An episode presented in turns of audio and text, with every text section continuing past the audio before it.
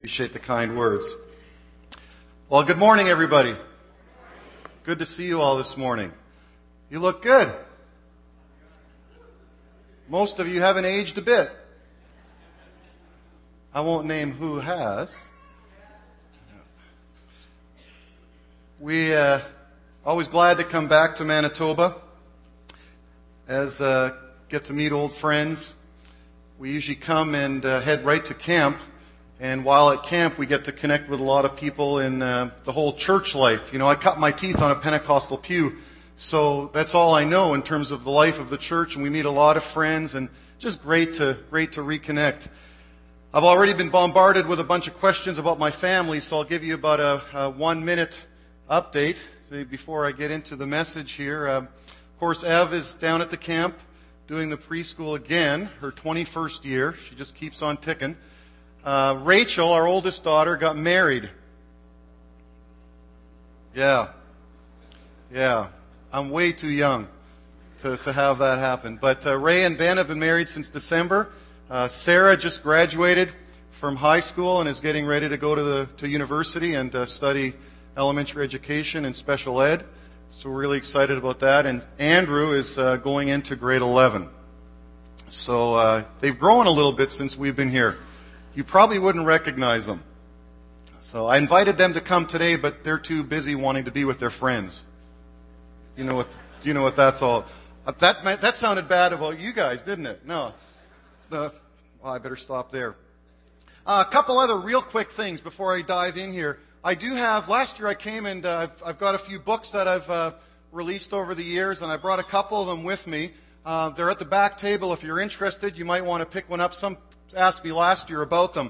Uh, I'll only mention one thing about the book called uh, Forgiveness, Reconciliation, and Restoration. Uh, this is written from Pentecostal perspectives. I'm the editor, but it's a collection of essays. There's an essay in there about how Pentecostal reads the shack. There's an essay in there on uh, Stephen Harper's uh, public, public acts of forgiveness and a Pentecostal response to that.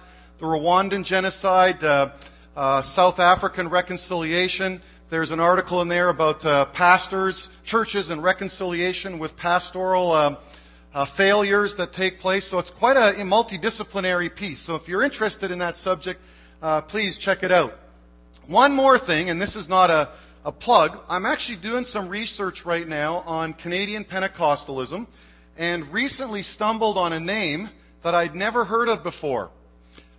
And go figure that Brandon was one of the main locations where early Pentecostalism emerged in Canada. Many people are familiar with the big stations like Toronto and Montreal and, um, and Winnipeg with the Argue family. Some of you are familiar with that. But uh, there was a name, uh, Ernest Paul. If anybody knows that name, Ernest Paul, I would like to have you come and talk to me after service. Ernest Paul, very briefly, received the baptism in the Holy Spirit in 1907 only a few months after the Azusa Street revival broke out in LA, and he became immediately connected with the revival in Chicago. This is in 1907, folks. There was no Facebook. There was no internet. This was snail mail. And uh, he was quite a prolific writer, and so I'm really quite interested in, uh, in doing some further research on him. Well, we better dive in. So today I want to talk about uh, the subject of Paul, the gospel, and empire. Uh, when I was invited by Ruth a few months ago to come and speak, and I don't see her this morning. Is she not here? Oh, she's at camp, sure. She invites me and doesn't show. Uh, I don't know if I got this exactly right, but if I misquote her, she'll get over it. Um, when she sent me the email inviting me on fa- the, the, Facebook message, she said, uh, "Why don't you come and speak on Canada Day? It'll be American missionary coming to Canada?" I was utterly offended by that, and I'm still rather bitter. So I'll go and hunt her down later today and and, and let her have that. Yeah. So uh, I am still Canadian, and uh, my name is in fact Marty, and I am. Well, actually, forget me to play a video for me, and let me kind of give you an idea of who I am. If you're offended by this, get over it.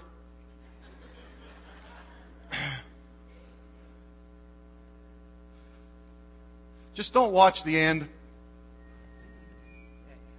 All ready to roll up there. I don't live in an igloo or eat blubber or own a dog sled. And I don't know Jimmy, Sally, or Susie from Canada, although I'm certain they're really, really I nice. don't live in an igloo or eat blubber or I have a prime dog minister. sled. And Not I don't a president. know Jimmy, I Sally, speak or English Susie and French, Canada, not American, and I pronounce it about, not a boot.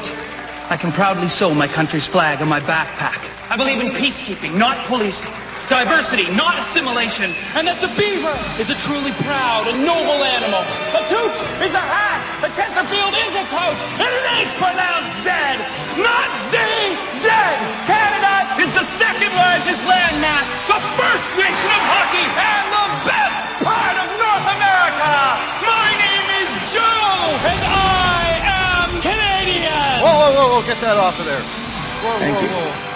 You guys remember that commercial from a few years ago? Yeah, it's probably about 10 years old now. I am Joe and I am Canadian. And really quite interesting, the whole like, Canadian identity that comes with that. Much of it is saying how different we are, in fact, from Americans. Canadian identity is very often wrapped up with that. And please, I want you to realize I am fully Canadian. One more, real quick, if you got it. This one, I mean, I still cry when I see this. I mean, it's just, it's probably, I just go. It's, it's awesome. It's, it's slow, isn't it? It's slow. Well, if you don't have it, don't worry about it. Just show the picture. Just show the, show the next picture there, if you would, Peter. On the for the Iginla. A Ginla stomping forward. Sidney Crosby. Come on, you guys. Come on. Has Woodson alongside. Olympic gold. Isn't that beautiful?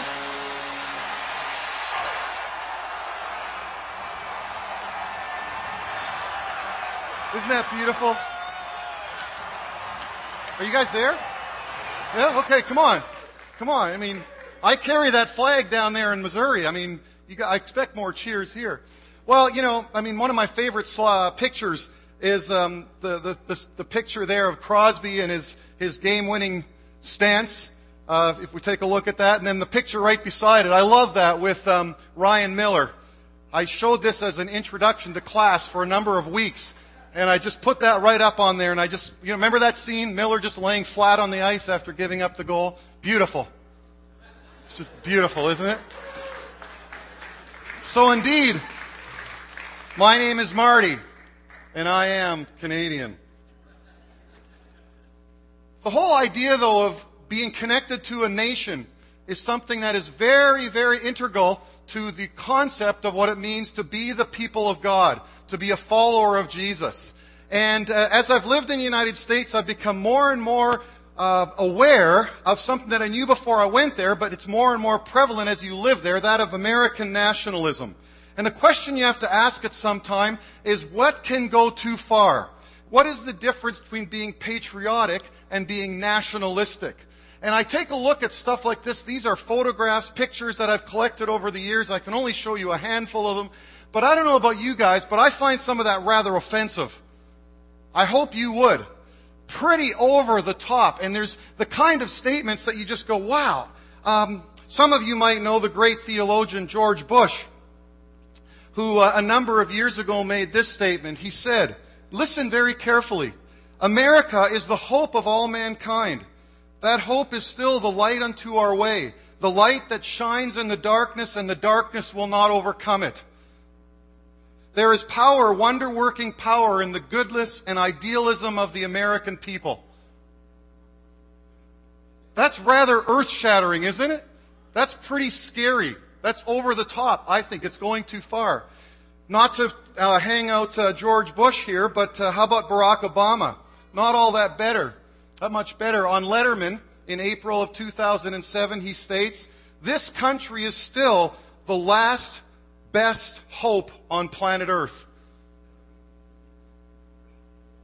Seems to me some guy named Jesus was the primary hope of humanity. Right? So this whole concept is something that I think we need to consider. Americans uh, also, this patriotism gets caught up and they, they don't really understand the convergence of the gospel and country. Recently a Bible came out called the American Patriots Bible. Any of you seen it? It's published by Thomas Nelson Publishers, not a run of the mill kind of press. It's one of the top ones and you can see it up there. And if you check out their Facebook, go look at it, research it. Uh, I mean, it's, it's absolutely nauseating. It is utterly offensive, for my opinion. You read it and check it out yourself. Take a look at some of the lines there. Opening pages Adam and Eve, first family, George and Martha, the new first family. Moses, freedom fighter. Abraham Lincoln, freedom fighter. Jesus and the Twelve, founding fathers, the first Congress, the delegates, first founding fathers. I don't know about that. Listen to a, a, a review, a statement that is made by um, Richard Gamble. The publisher's marketing strategy makes the message plain. Its advertising campaign is slick and aggressive. The Bible's website features a short promotional video that has to be seen to be believed. No satire is possible. To the accompaniment of stirring music, three pictures, pairs of pictures fade slowly in and out of view. The first shows Adam and Eve, George and Martha, followed by First Family, second Moses and Abe Lincoln, followed by freedom fighters. In a delightful faux pas, the producers picked an engraving of Moses about to shatter the tablets of the law but uh, that's kind of out there. The third outdoes the first two by showing Jesus with his disciples at the Last Supper, and then the delegates of the Continental Congress, followed by the caption, Founding Fathers. Just in case you had missed the point, the video ends with the words, Sometimes history repeats itself. Wow. Wow. But there's still more. A couple years ago, I went out at Christmas time driving down the road just a few blocks from my house and I come across this uh, nativity scene.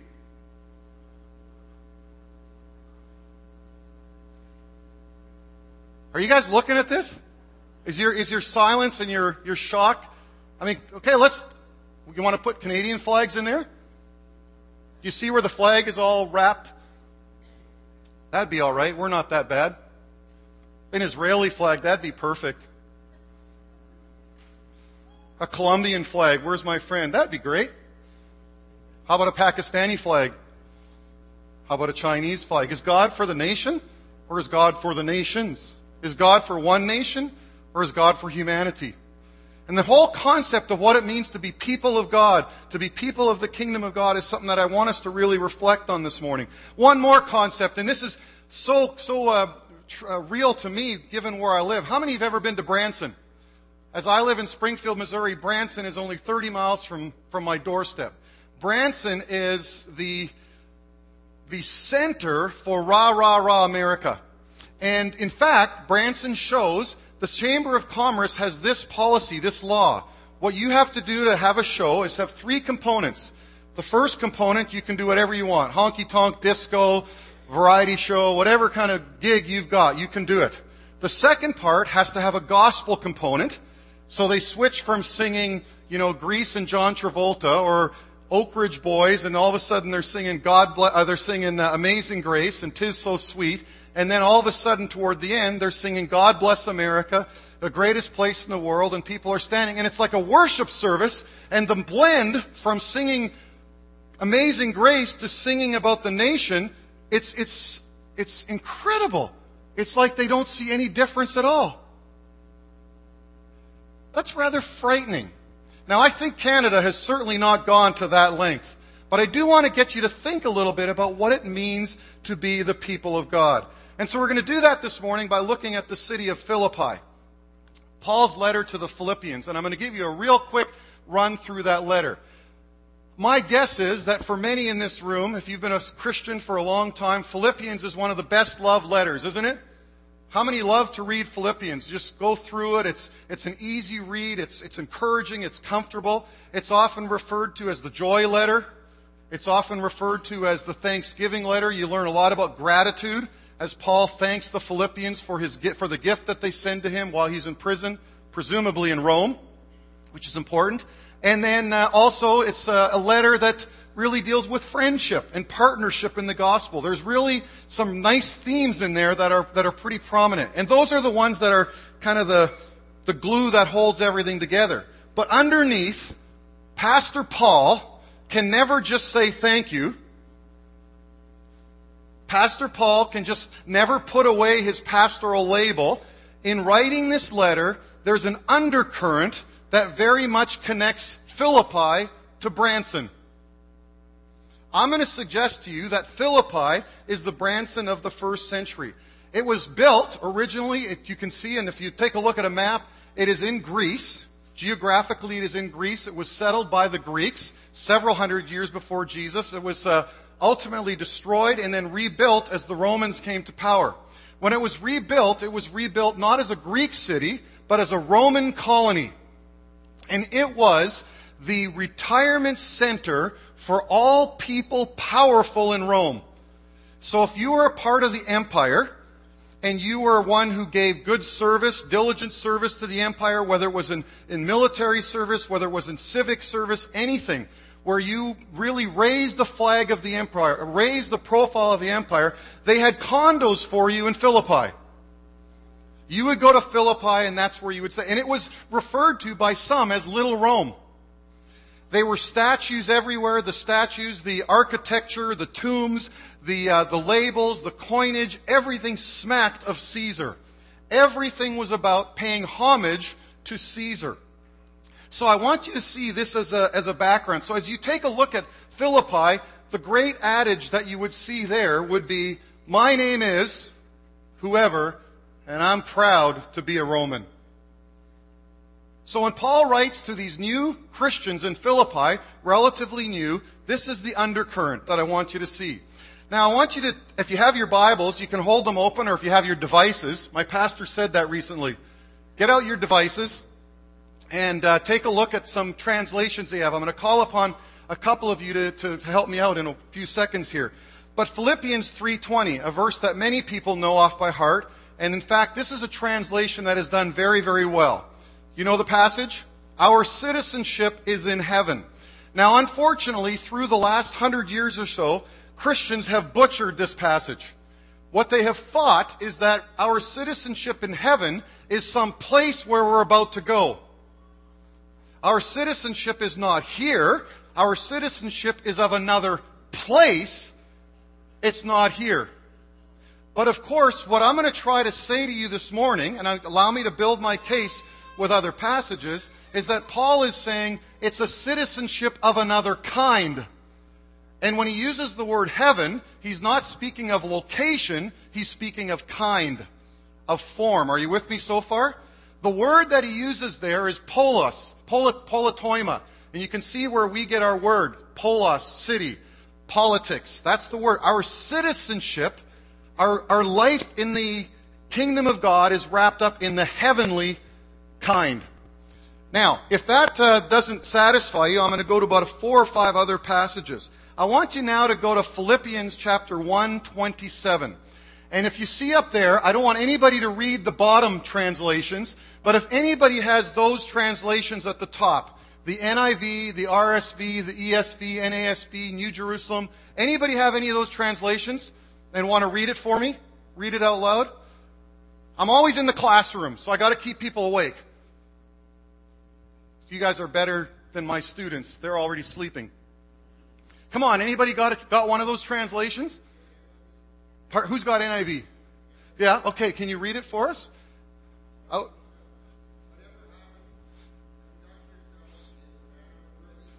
Good, right up to there, that first part. Awful translation. Whatever happens, conduct yourselves in a manner worthy of the gospel. Awful. They butchered it. Anybody else? I'm not yelling at you. Okay? Anybody else got one of those top five?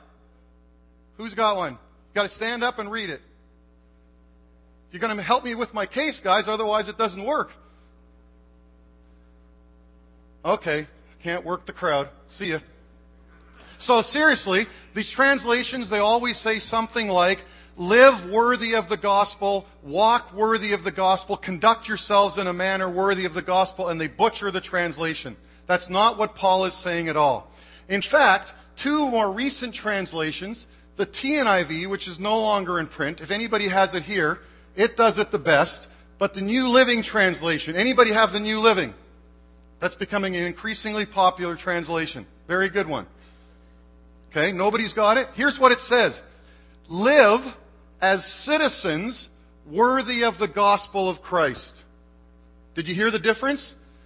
There are other words in the Greek, and you can look at this in a commentary. I'm not blowing Greek on you guys this morning. You read a good commentary and you'll see this stuff.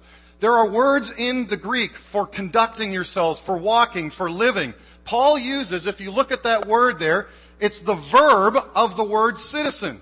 So he said later, live as, uh, we are citizens of heaven. Here he says, live as citizens worthy of the gospel.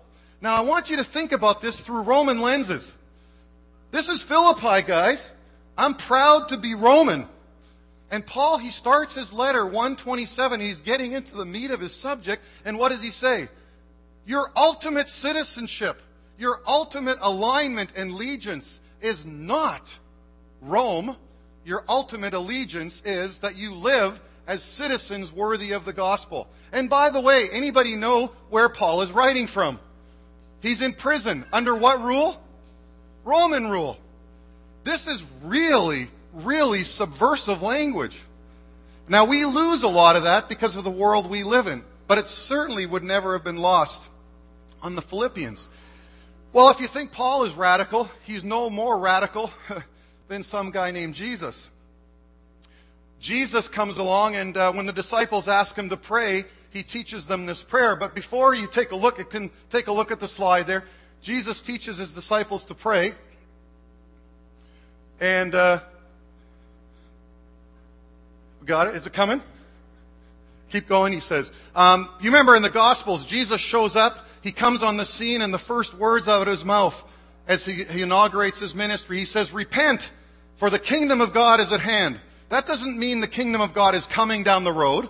That means the kingdom of God is right here. When you see this stuff happening, when you see me walking in among you, when you see my ministry and my signs and wonders unfolding in front of you, the kingdom of God is right here in front of you. Now, it's not yet fully complete, but the kingdom has been inaugurated. Jesus says, when you see these things, you know that the kingdom has come upon you. When Jesus is asked by the disciples to uh, teach them how to pray, what does he say as part of the Lord's Prayer? Thy kingdom go. Hopefully we can make it through here and get to that kingdom. You guys know that prayer? What does he say? Thy kingdom come. Thy will be done where? On heaven as it is on earth. No mincing of words. Jesus, this prayer has a highly political undercurrent to it. Jesus is challenging the authorities of the day, much like Paul. Well, let's go back to Philippians for a moment. Philippians 2, 6 to 11. Often again, one of the most beloved scriptures in, in the New Testament. Some have said has the most incredible theology concerning who Jesus is in all of the New Testament. Some of the earliest Christology, earliest emphasis and, and elevation of Jesus that you see in the first century. And uh, chapter 2, verse uh, 5 through 11. Before I read it, I want you to hear something. Many scholars for numerous years have said that the tension here, the contrast, there's a contrast between Jesus and someone else. For many centuries, the view was that the, the, the tension was between Jesus and Adam. Jesus is the new Adam, which in fact is something that Paul does in Romans. But Paul doesn't talk about that here, and I'm going to suggest as well that it doesn't seem reasonable that Paul would use that language in Philippi. In fact, I'm going to suggest to you that what Paul is doing here, and I'm not alone on this, this isn't just my view. This is the, the emerging, as we gain more and more evidence of what the cultural landscape was in Philippi, the contrast here is between Jesus and Caesar. Now listen very closely. In your relationships with one another, have this mindset as the same mindset as Christ, as Jesus, who being in very nature God. Is Jesus God? No doubt. That's a bold statement for these early Christians, okay? A very, very high statement concerning. Jesus, who being in very nature God, did not consider with equality with God something to be grasped or something to be taken advantage of, but rather he made himself nothing.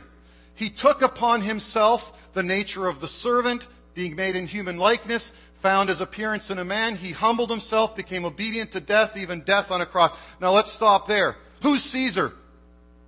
Caesar is grasping for divinity. Through the empire, People are worshiping, paying homage to Caesar. Are you following me? Now, if you're a Christian, or if you're a Jew in the first century, there is no other person except God that is to be worshiped. The rights are exclusive here. It's Jesus or nobody. But this is what Caesar demands. You tracking? Jesus humbles himself. Jesus, who has no need to grasp, he's already God. But what does he do? He comes down, empties himself, which he's saying is a model for the Philippians, and whereas Roman worldview is, we're going to elevate ourselves. We're, I, am going to make myself better. That's what Caesar says. But let's see what happens at the end of this.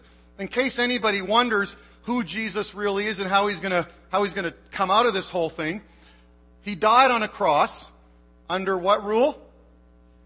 Roman.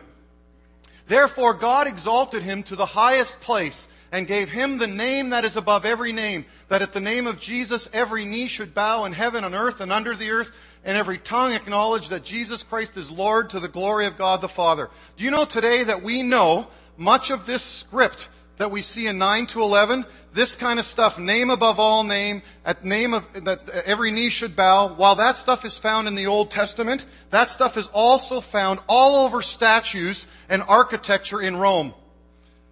Every knee shall bow, every tongue confess that Caesar is Lord. When this is written to Philippians, they're not thinking about Galilee. They're living in Branson. Okay? They're not living up in Swan River. They're in the heart of the Roman world. So Paul is really pushing the envelope. One more passage as my time is quickly going by here. Uh, my name is Paul, and I am Jewish. This is another passage that historically people have said what Paul is doing is he's contrasting the law to the gospel. The inability of the law to make one uh, righteous before God. But Paul's not talking about that at all in this passage. In this passage, he's talking about ethnicity. And I'll tell you the answer before I read it, okay? Here's what Paul's going to do. You know what? I'm the Jew of Jews. There ain't no Jew better than me. But if it comes to Jesus, I'd give up my Judaism, I'd give up my Jewishness in a heartbeat for Christ. And what's he doing? He's setting them up. You Romans, you do the same. You don't give up your Jewishness, you give up your Roman ultimate allegiance. Now, he's not calling them to no longer be citizens, but calling them in terms of ultimate allegiance. Listen to it. If someone else thinks they have reasons to put confidence in the flesh, I have more. I'm the Jew of Jews, circumcised on the eighth day, people of Israel, tribe of Benjamin, a Hebrew of Hebrews. Beat that. You like my little commentary along the way? This is how it's being heard in the minds of these people. In, ter- in terms of the law, a Pharisee.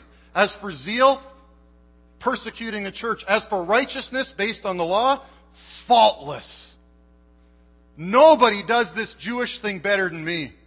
I am the Jew of Jews. But whatever gains, whatever were gains to me, I now consider loss for the sake of Christ. Whatever is more, what is more, I consider everything a loss because of the surpassing worth of knowing Jesus Christ, my Lord. Who's Lord in Rome? Caesar. Jesus Christ, my Lord, for whose sake I've lost. I consider them garbage you know what that word really is? A latrine. You know the, you know the, like the concept here? I consider it like a, like a urinal. We, we euphemize it a little bit. We clean it up a little. I consider it like garbage that I may be found in, that I may gain Christ, be found of Him. I want to know Christ, the power of His resurrection, participation in His sufferings, becoming like Him in His death, and so somehow attaining the resurrection of the dead. Paul understands what it means to live in an oppressive regime. And he understands as well, very well, the concept of what it means not to allow a convergence, this slippery slope between the gospel and empire. And I think that message rings very, very true for many nations of the world today, particularly the United States. That's a message that is very, very true if you understand anything about Islam and the relationship between nation states and the Muslim faith. You're with me. Okay? So here we are, now we're Canadian. And my message to you this morning, the question that I'm asking, is simply a question. I don't have hardcore answers. My goal is to get you out of here thinking, maybe to get you a little bit unnerved, maybe to get you a little upset, maybe to get you happy, uh, whatever is going to be needed for you. But the question I want to ask is what does it mean for us as Canadians to be Canadians in an age of empire? We live in an imperialistic world today. Those of us who are over the age of 20 and 30, you guys know how the world has changed drastically in the last half century. We live in an age of incredible empires. And the tension between faiths is one that we have to take very, very seriously. So, what am I asking you to think about this morning? Canadian citizenship and heavenly citizenship. I am a Canadian. Can I get an amen? No, I don't know. I am a Canadian. I'm very proud of being a Canadian. But there's a fine line between being a Canadian who is patriotic and one who is nationalistic. My citizenship is in heaven.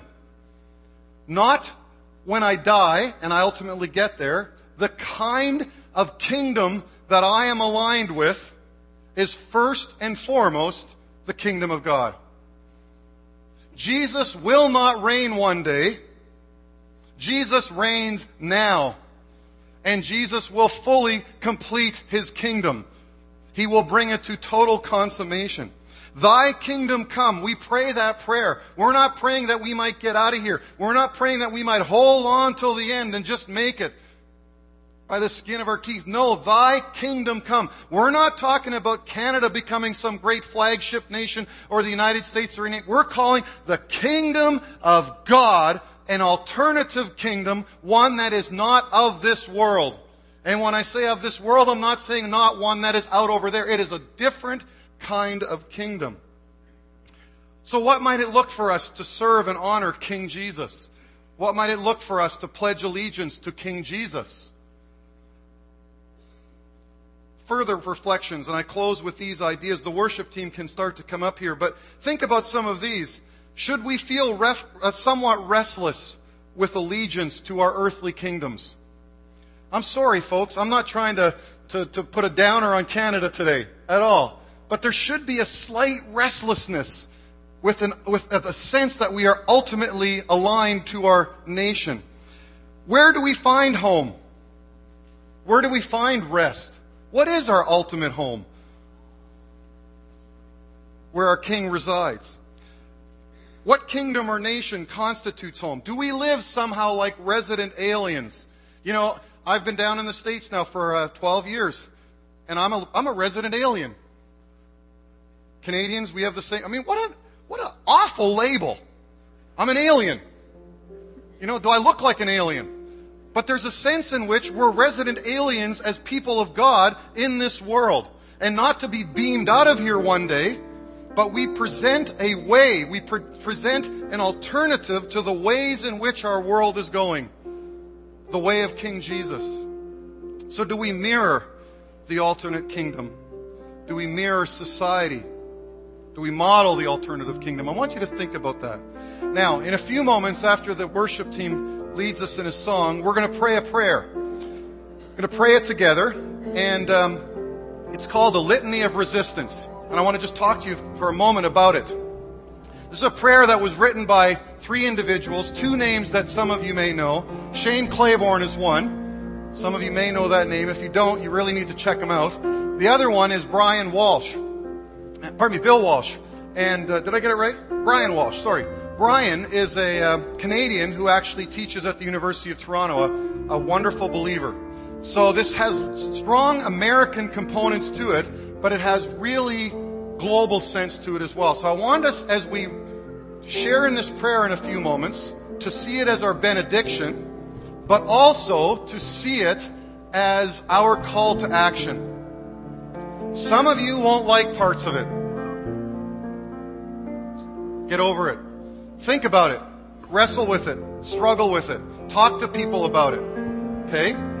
There are parts that I hear about the gospel. The gospel is countercultural. It's not a feel good message. Sorry, Joel.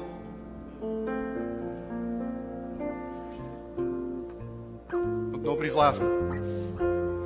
So think about it and allow this prayer to be our benediction, but also how we're going to live our lives. And one last thing, I don't want you to pray this prayer thinking primarily as an individual, but I want you to think collectively. What does it mean to pray this prayer as the people of God? As Christians living in Canada? As Christians who hold their hands with other Christians in the United States, and England, and Colombia, and South Africa, and Afghanistan, and China. We're all one body. We're all of the same kingdom. Are you following? All right. Would you stand with me? I won't sing because we'll wreck everything. But I'm going to ask them to lead us in this song and then we'll come back and we'll do this uh, responsive prayer. Jesus, let your kingdom come here. Let your will be done here in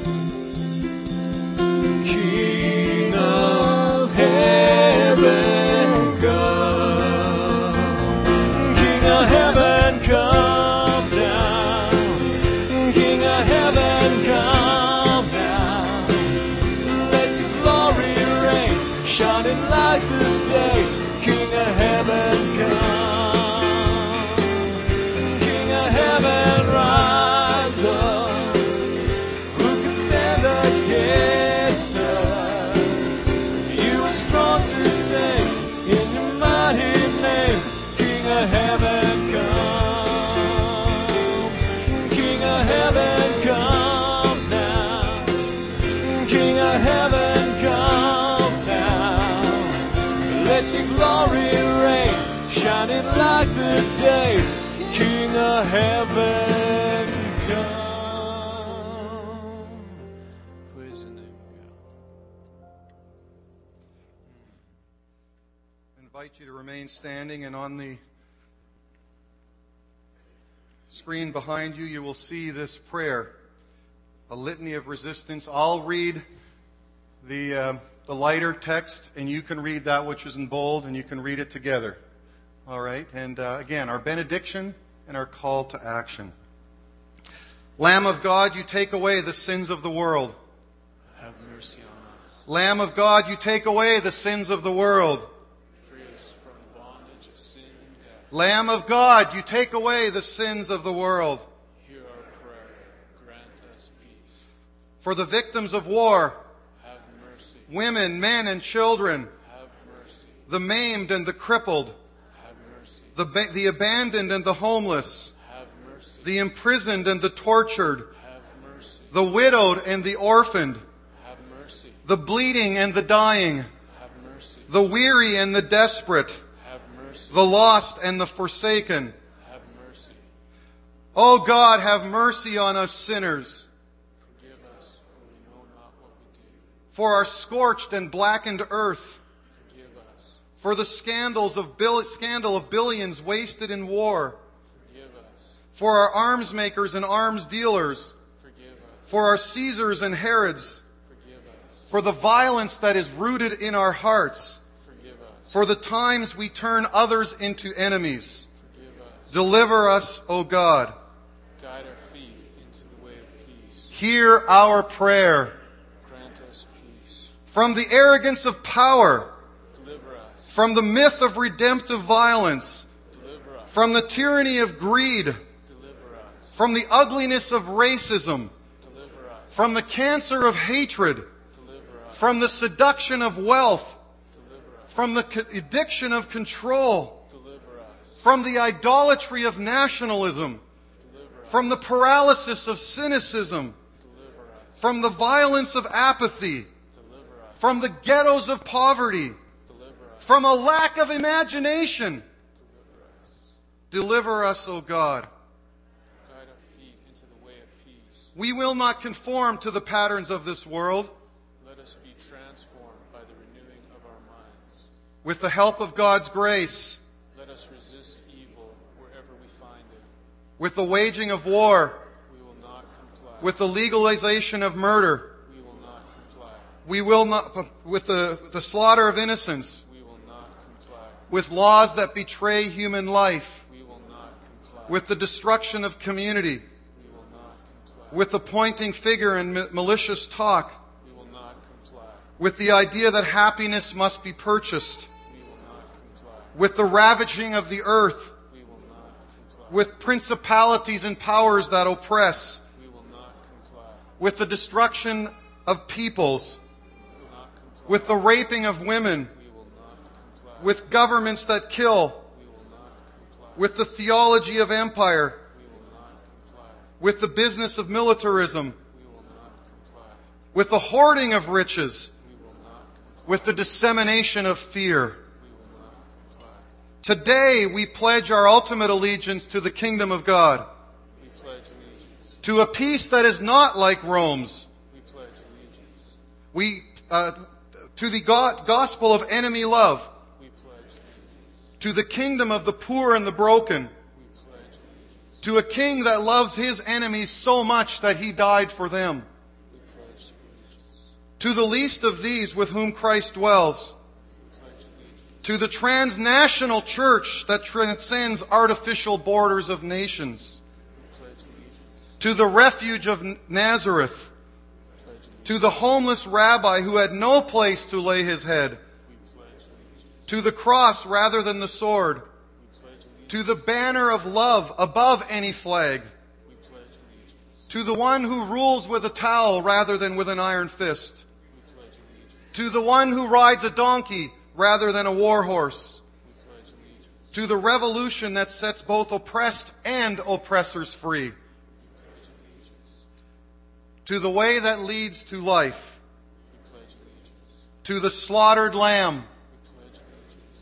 And together we proclaim his praises from the margins of the empire to the centers of wealth and power.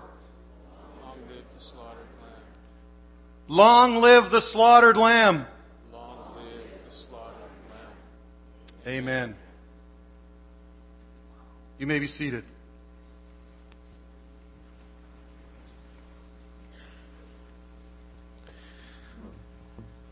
Thank you, Pastor Marty. On this Canada Day, that has given us much to think about. Thank you for sharing God's Word today.